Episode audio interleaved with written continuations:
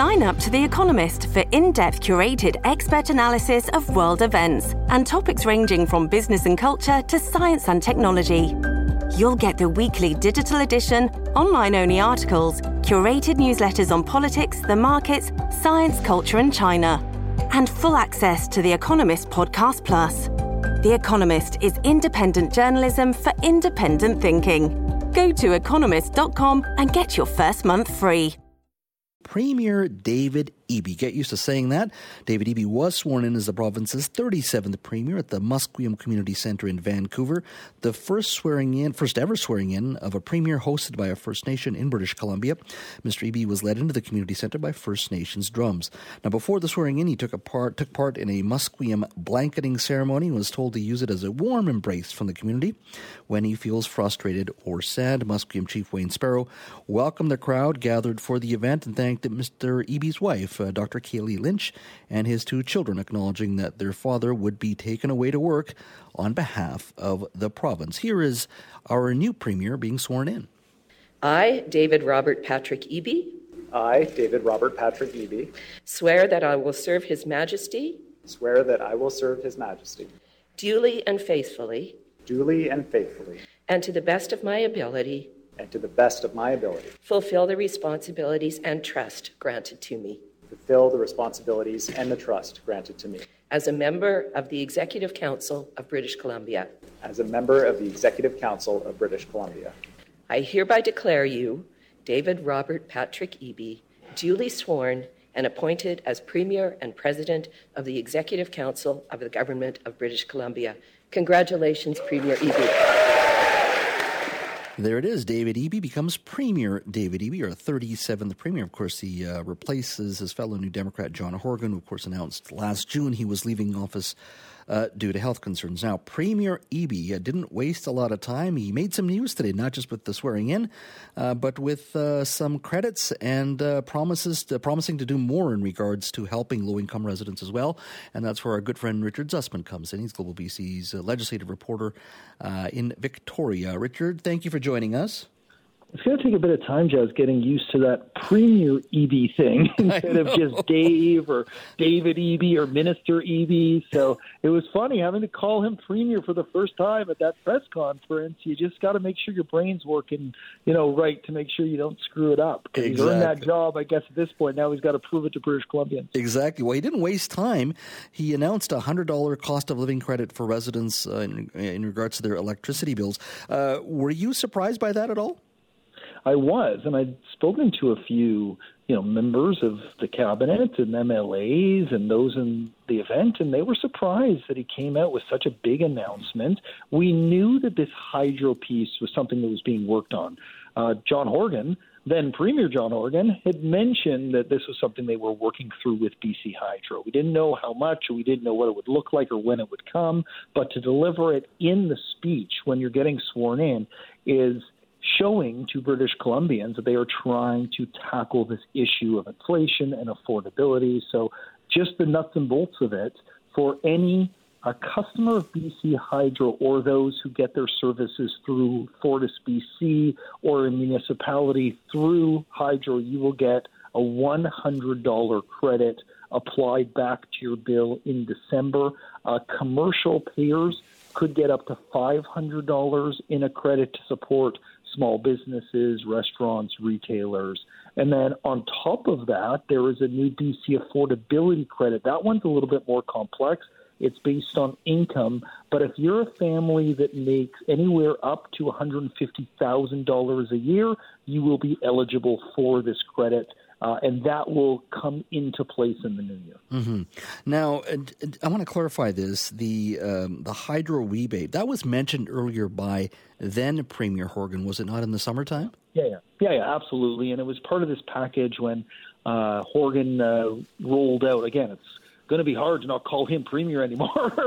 um, when Horgan rolled out his affordability measures, he mentioned the last piece of the pie was looking at hydro rates. And we knew that something was coming, but we finally got those details today. But it wasn't just that, Jas, and we can focus on these in a sec. But Eby says on Sunday his public safety mm-hmm. announcement's coming. That's a story that we did last week. We had uh, exclusive on the news hour around uh, consolidating services with the province in the downtown east side, leading to coordination. We'll get many more details on that on Sunday. And then two big pieces of legislation coming Monday on housing. Like he is hitting the ground on those big issues that matter affordability, housing, public safety, and he's also mentioned that a health care promise is coming at some point in the next two weeks, largely built around um, internationally trained healthcare workers and ensuring, as he described it, they're not on the sidelines. So, policy pieces, things for British Columbians, all within the first few weeks on the job on the things that matter the most. That's setting a tone here. Wow, that I mean, I, when you when, when, you mentioned the housing um, issue, I thought maybe you know next spring and they'll think it through in regards to some of these changes. What will have significant impact not only in Vancouver but small town British Columbia, many older neighborhoods as well. If you allow you know, two or, or sorry, three uh, residents on one lot. Uh, all those yep. kind of things have a significant impact in regards just not just infrastructure and simple practical things like vehicles, how many vehicles you have on on on your street. Those are quite significant. I don't know exactly what he's going to bring in, but I no, can see him thinking that big, right? And we and we know what's in his housing plan. And but what ends up in the legislation is the question because there'll be a lot of pieces of legislation that will need to be amended. So, do we see the anti-flipping tax right away?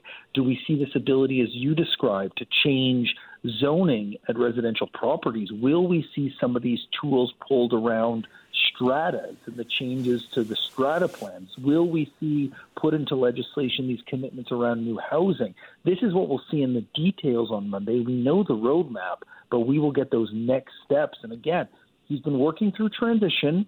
The Liberals have been critical of him. Oh, why aren't you in the House? Why aren't you debating? Well, he's been working behind the scenes, and he is coming out swinging here with a number of big pieces that will get a lot of attention as he builds towards swearing in his new cabinet on December 7th. On the public safety side, I mean, to a certain degree, his hands are tied, are they not? I mean, when I think of, of short term solutions, um, and I'm thinking about Vancouver here, where we're at, 100 more police officers and mental health nurses in the short term would probably have a bigger impact, I would think, for people's perceptions and views of crime and public safety than anything the provincial government can do short term. Yeah, and the short term piece around the province, David Eby told me that he does not believe encampments work. And we will see what role the province plays here in ending the encampment on Hastings, ending the encampment in Crab Park.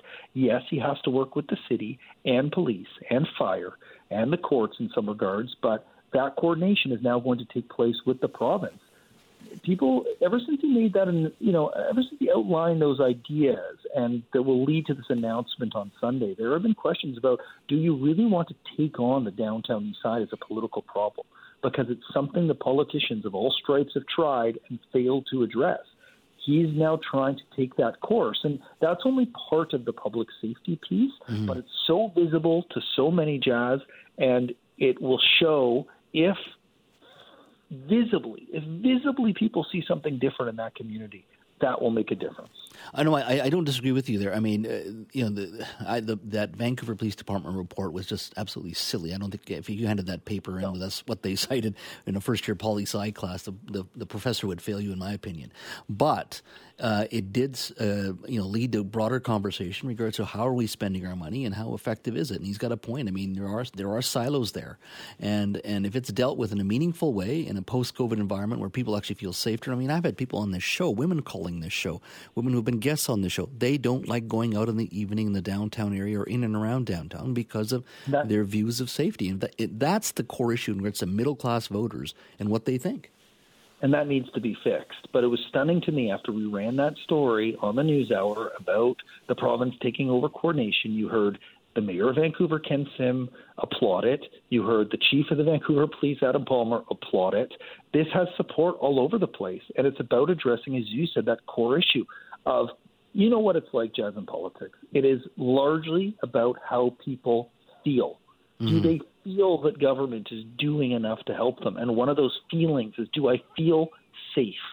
And that is going to be the test for David Eby: is can he pull the strings on issues to make people feel that something's being done and feel safer in their community. In many ways, public safety uh, and and housing or affordability. If if he is seen as a honest broker trying to do his best to do the right thing, if people feel he's on their side, this sets him up well for the next election. But if he if they fail miserably, it's a whole different conversation come 2024.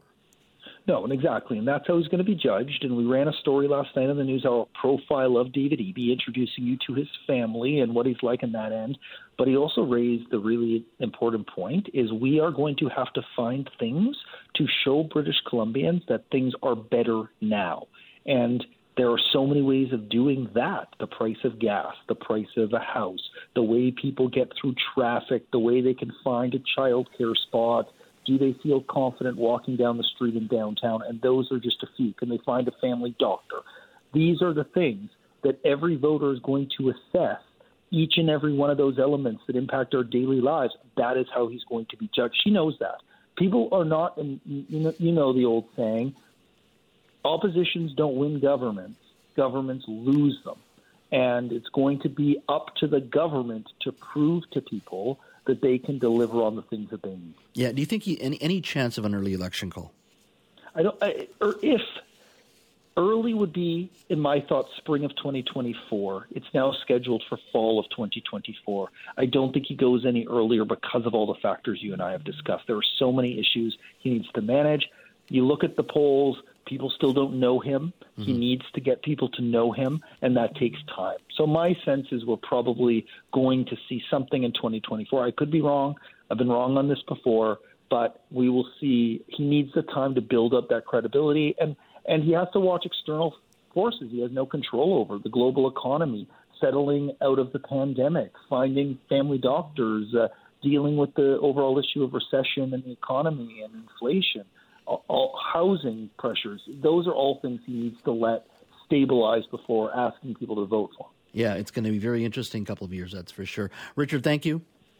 I'm guessing I'll be on the show again before the next election, so I look forward to the next. Absolutely. All right.